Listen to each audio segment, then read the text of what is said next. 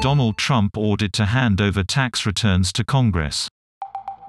The ruling is a big legal blow to the ex-president, who has not publicly disclosed his tax returns.